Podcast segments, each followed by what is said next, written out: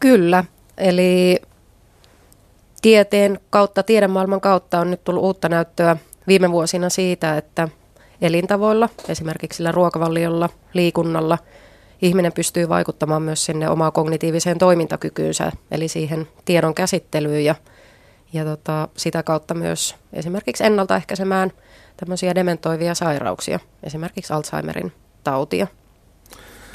Olet myös itse väitellyt tässä, tässä taannoin ja, ja tuloksena oli, että pohjoismainen ruokavalio ja hyvä kestävyyskunto voisivat ehkäistä metabolista oireyhtymää ja tiedonkäsittelyn heikkenemistä. Tämäkin on ihan mielenkiintoinen tulos. Joo, kyllä. Ja tota, eli tuossa omassa työssä tutkin ruokavalion ja kestävyyskunnon yhteyttä sinne metaboliseen oireyhtymään ja sen lisäksi myös sitten tämän pohjoismaisen ruokavalion yhteyttä sinne kognitiiviseen toimintakykyyn. Ja kyllä sieltä näihin molempiin tekijöihin sekä metaboliseen oireyhtymään että kognitioon liittyen löytyi, löytyi niitä elintapatekijöitä, että ruokavaliolla, liikunnalla on, on vaikutusta. Ja varsinkin sitten tuohon kognitioon liittyen, niin, niin, niin tämä pohjoismainen ruokavalio on tosi mielenkiintoinen siinä mielessä, että tässä viime vuosina on tullut näyttöä siitä, että sillä on sydän- ja verisuoniterveyteen myönteistä vaikutusta, mutta tämä on nyt itse asiassa, mikä omassa väitöskirjassa tuli, niin ihan semmoista uutta näyttöä siitä, että sillä on vaikutusta myös sinne meidän aivotoimintoihin, eli sinne kognitiiviseen toimintakykyyn sitten.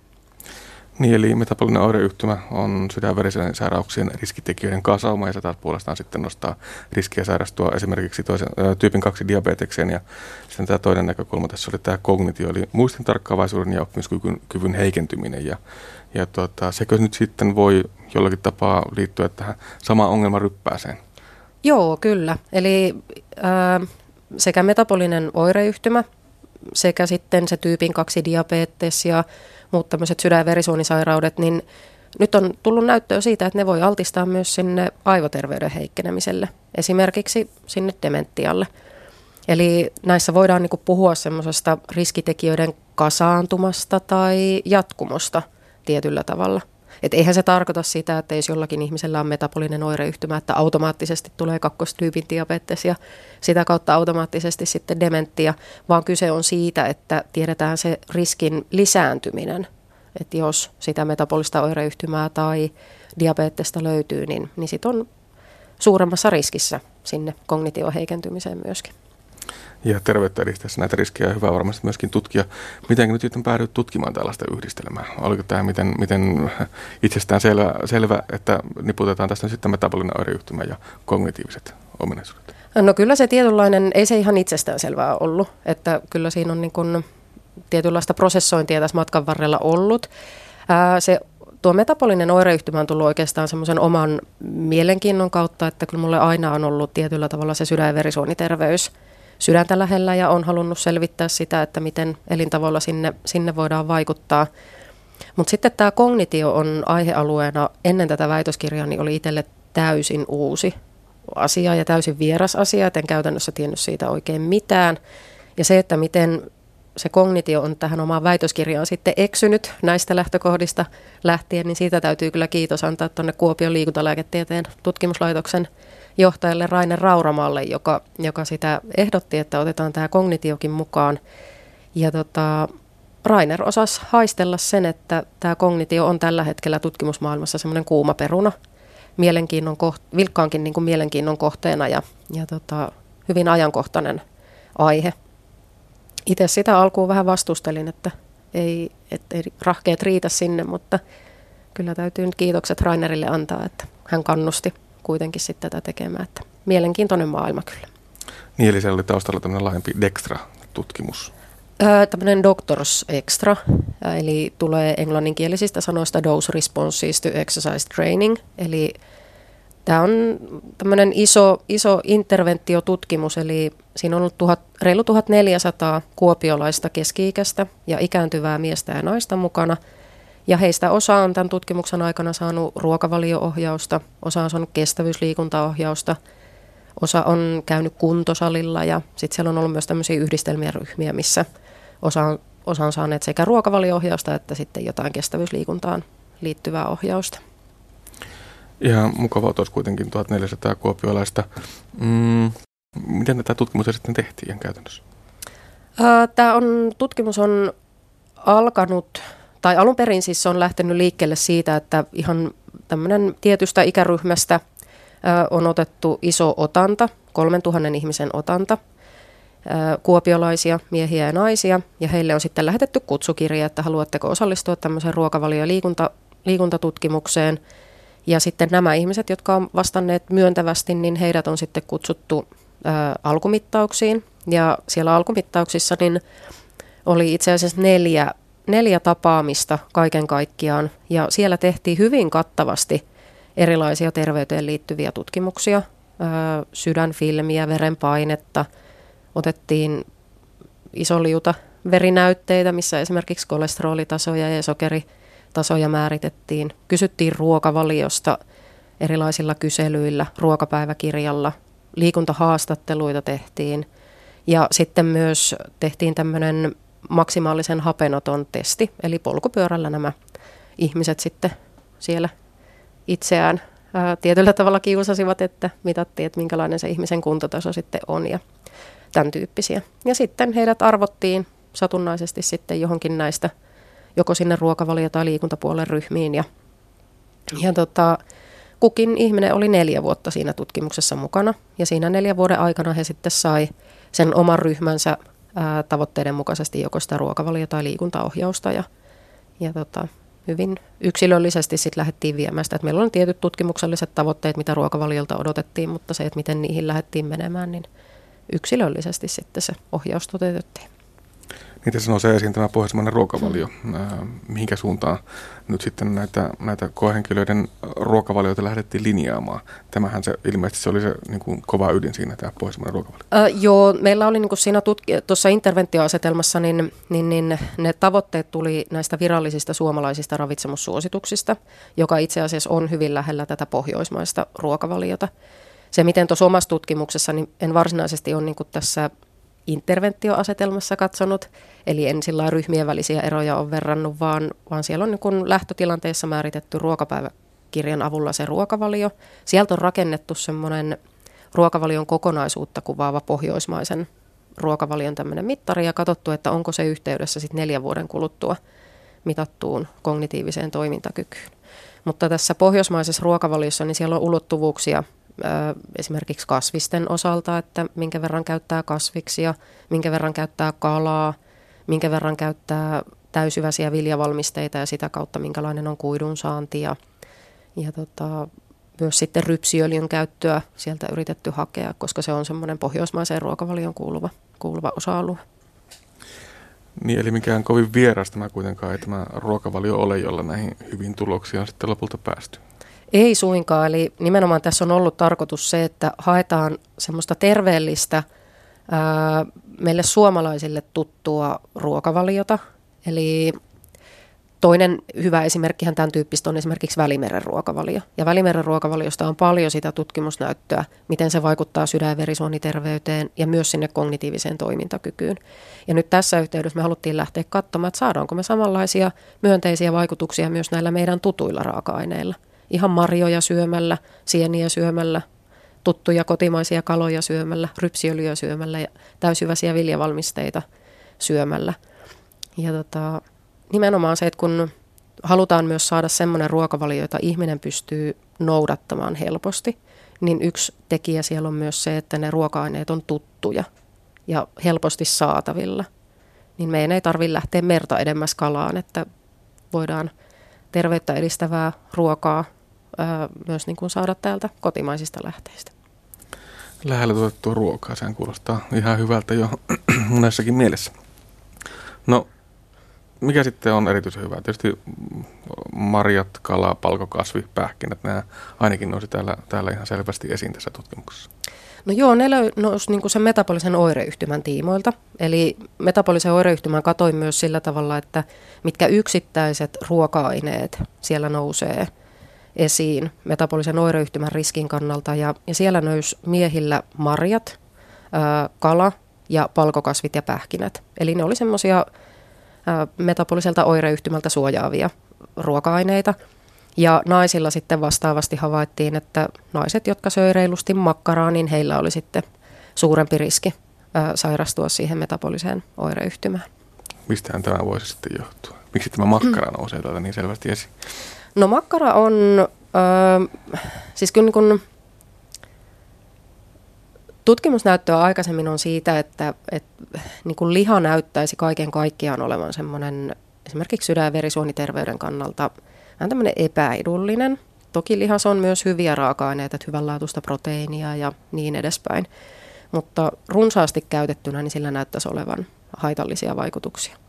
Ja erityisesti se näyttäisi tulevan esiin makkaralla sen takia, että, että siellä makkarassa on paljon niitä tyydyttyneitä eli kovia rasvoja. Siellä on reilusti suolaa, mutta yksistään nekään ei sitä selitä. Että on spekuloitu, että onko siellä esimerkiksi makkaroissa käytettävillä nitriiteillä esimerkiksi jotakin merkitystä ja oma, oma osuutensa.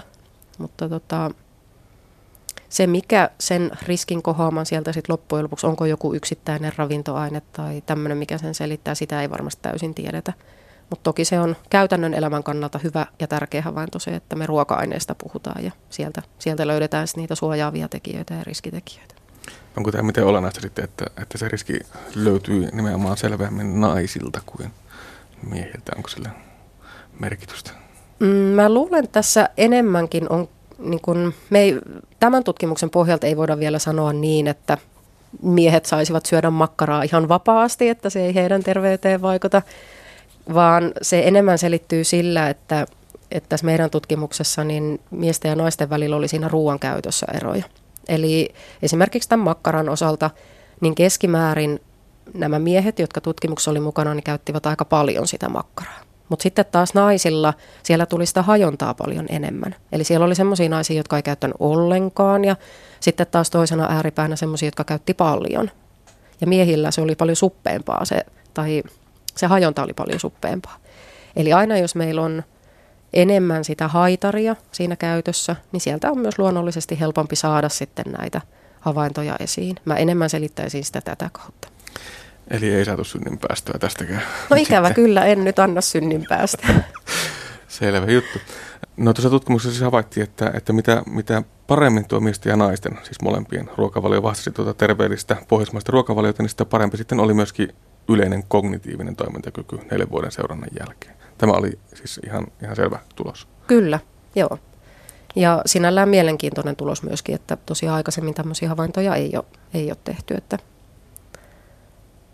Eli ei, ei tarvitse välttämättä lähteä edelleenkään hakemaan superfoodia ja brain foodia ja, ja muuta tuolta kojimarjoista ja muista, vaan että tämä, tämä meidän ihan kotoinen ruoka pärjää tässä ihan hyvin. Kotoinen ruoka pärjää vallan mainiosti ja varsinkin meillä on metsät pullollaan meidän omia superfoodeja, eli erilaisia marjoja ja sieniä, täysyväisiä viljavalmisteita, niin kuin ruista, ohraa, kauraa, rypsiöljyä, jossa on erinomainen rasvanlaatu ja, ja tota, välttämättömiä rasvahappoja saadaan paljon. Että sieltä myös sinne pääkoppaan vaikuttavia aineita sitten saadaan. No miten sitten tuo kestävyyskunto? Hyvän kestävyyskunnon myös avattiin sitten ehkäisevän metabolisen oireyhtymän riskiä. Missä määrin? No sillä oli tosi voimakas merkitys. Eli, eli tota, tätä, tätä katsottiin niin, että nämä meidän tutkittavat jaettiin kestävyyskunnon suhteen kolmeen ryhmään, niin että siellä oli miehillä ja naisilla omat ryhmät ja vielä ikä myös huomioitiin siinä, että, että mihin ryhmään sitten asettu. Niin se, esimerkiksi semmoisilla henkilöillä, ketkä kuulu sinne parhaaseen kolmannekseen tämän kestävyyskunnon suhteen, niin heillä oli 90 prosenttia pienempi riski siihen metaboliseen oireyhtymään verrattuna niihin, ketkä sitten taas kuuluu sinne heikoimpaan kuntoon. Ja se oli tosi voimakas tosiaan tämä, tämä kestävyyskunnon yhteys sinne metaboliseen oireyhtymään. Onko se sitten selvempi kuin tuolla ruokavaliolla? No kyllä se tässä tutkimusaineistossa näyttäytyi selvempänä. Toki sieltä löytyi myös niin kuin ruokavaliolta selvä yhteys, että mitä terveellisempi ruokavalio oli, niin sitä pienempi oli metabolisen oireyhtymän riski. Mutta siellä ei nämä riskin pienenemä ei ollut ihan niin selkeä, mikä tuossa kestävyyskunnossa. Korkein tuo riski oli niille, joiden kestävyyskunto oli, oli sitten heikko ja jotka eivät sitten myöskään ravitsemuspuolella näitä tavoitteita saavuttanut. Kyllä. Ja Eli tässä katsottiin myös tämmöistä kestävyyskunnon ja ruokavalion kokonaisuuden yhteispalettia. Ja tämä ajatus vähän itsellä tuli sitä kautta, että käytännössä on, on törmännyt ihmisiä, jotka sanoo, että kun minä liikun paljon, niin saan syödä mitä haluan. Ja oman ideologian tämä ei niin kuin istu alkuunkaan, että, että tuota, aina näen kuitenkin sen ihmisen terveyden ja hyvinvoinnin tietyllä tavalla kokonaispakettina ja myös niin, että erilaiset tekijät meillä yhdessä vaikuttaa siihen meidän terveyteen ja hyvinvointiin. Eli sen takia sitten myös tähän väitöskirjaan halusin sitä ottaa tämmöistä yhteisnäkökulmaa ja, ja tota, tosiaan sieltä löytyi se, että ketkä, kenellä oli ö, huono se kestävyyskunto ja sitten se ruokavalio oli niin sanotusti epäterveellinen, niin heillä oli huomattavasti korkeampi riski siihen metaboliseen oireyhtymään. Ja sitten taas kaikista pienin se riski oli niillä, kellä oli hyvä kestävyyskunto ja terveellinen ruokavalio. Tämän tutkimuksen yhteydessä puhutaan tuosta kestävyyskunnosta vain ja ainoastaan tuon metabolisen oireyhtymän näkökulmasta. Miksi tätä kognitioyhteyttä ei tässä tutkimuksessa ole mukana? No tämä on enemmän semmoinen tutkimuksen rajaamiseen liittyvä asia, eli ää, paljon olisi asioita, mielenkiintoisia asioita, mitä, mitä voisi tutkia ja mitä itsekin haluaisi tutkia, mutta sitten kun mietitään väitöskirjaa, niin kun se täytyy johonkin rajata, niin sitten on päädytty siihen, että itsellä kuitenkin se ruokavalio on siinä se vahvempi osa-alue, että sen, sen ö, yhteyksiä sekä sinne metaboliseen oireyhtymään että kognitio haluttiin katsoa, mutta sitten halusin pienessä määrin myös sen kestävyyskunnon sinne mukaan, ja se päädyttiin nyt sitten ottaa tuohon metabolisen oireyhtymän näkökulmasta sitten se. Että tämä nyt ei suinkaan tarkoita sitä, että kestävyyskunnolla ei olisi yhteyttä kognitioon, koska kyllä on paljon tutkimuksia siitä, että sillä on yhteyttä myös, myös sinne tiedon käsittelykykyyn. Ja, ja tota, eli samalla tavalla kuin sydänverisuoniterveyteen voidaan hyvällä kunnolla vaikuttaa, niin uskon vahvasti siihen, että myös, myös sinne kognitioon sillä voidaan vaikuttaa. Mitä johtopäätöksiä tekisit mielelläsi tästä tutkimuksesta? Miten pitkälle, pitkälle näitä, näitä tuloksia voidaan, voidaan tuota, pitää todenmukaisena vai tarvitaanko vielä, vielä tuota, jonkun verran jatkotutkimuksia? No kyllä jos ajattelee, nyt lähdetään tästä kognitiosta liikkeelle ja tämän pohjoismaisen ruokavalion yhteydestä liikkeelle, niin jotta me pystyttäisiin, kyllä tästä niin tämä on semmoinen suuntaa antava tulos. Ja tämä antaa aihetta sille, että meidän kannattaa sen pohjoismaisen ruokavalion yhteyttä sinne kognitiiviseen toimintakykyyn ja mahdollisuuksien mukaan myös ihan sinne dementiaan, niin sitä kannattaa ehdottomasti tutkia lisää. Että ei me tämän yksittäisen tutkimuksen pohjalta vielä voida mitään suosituksia asiasta antaa, mutta antaa vahvasti kyllä vi, niin kuin suuntaa siihen, että kannattaa penkoa, penkoa tätä teemaa enemmänkin.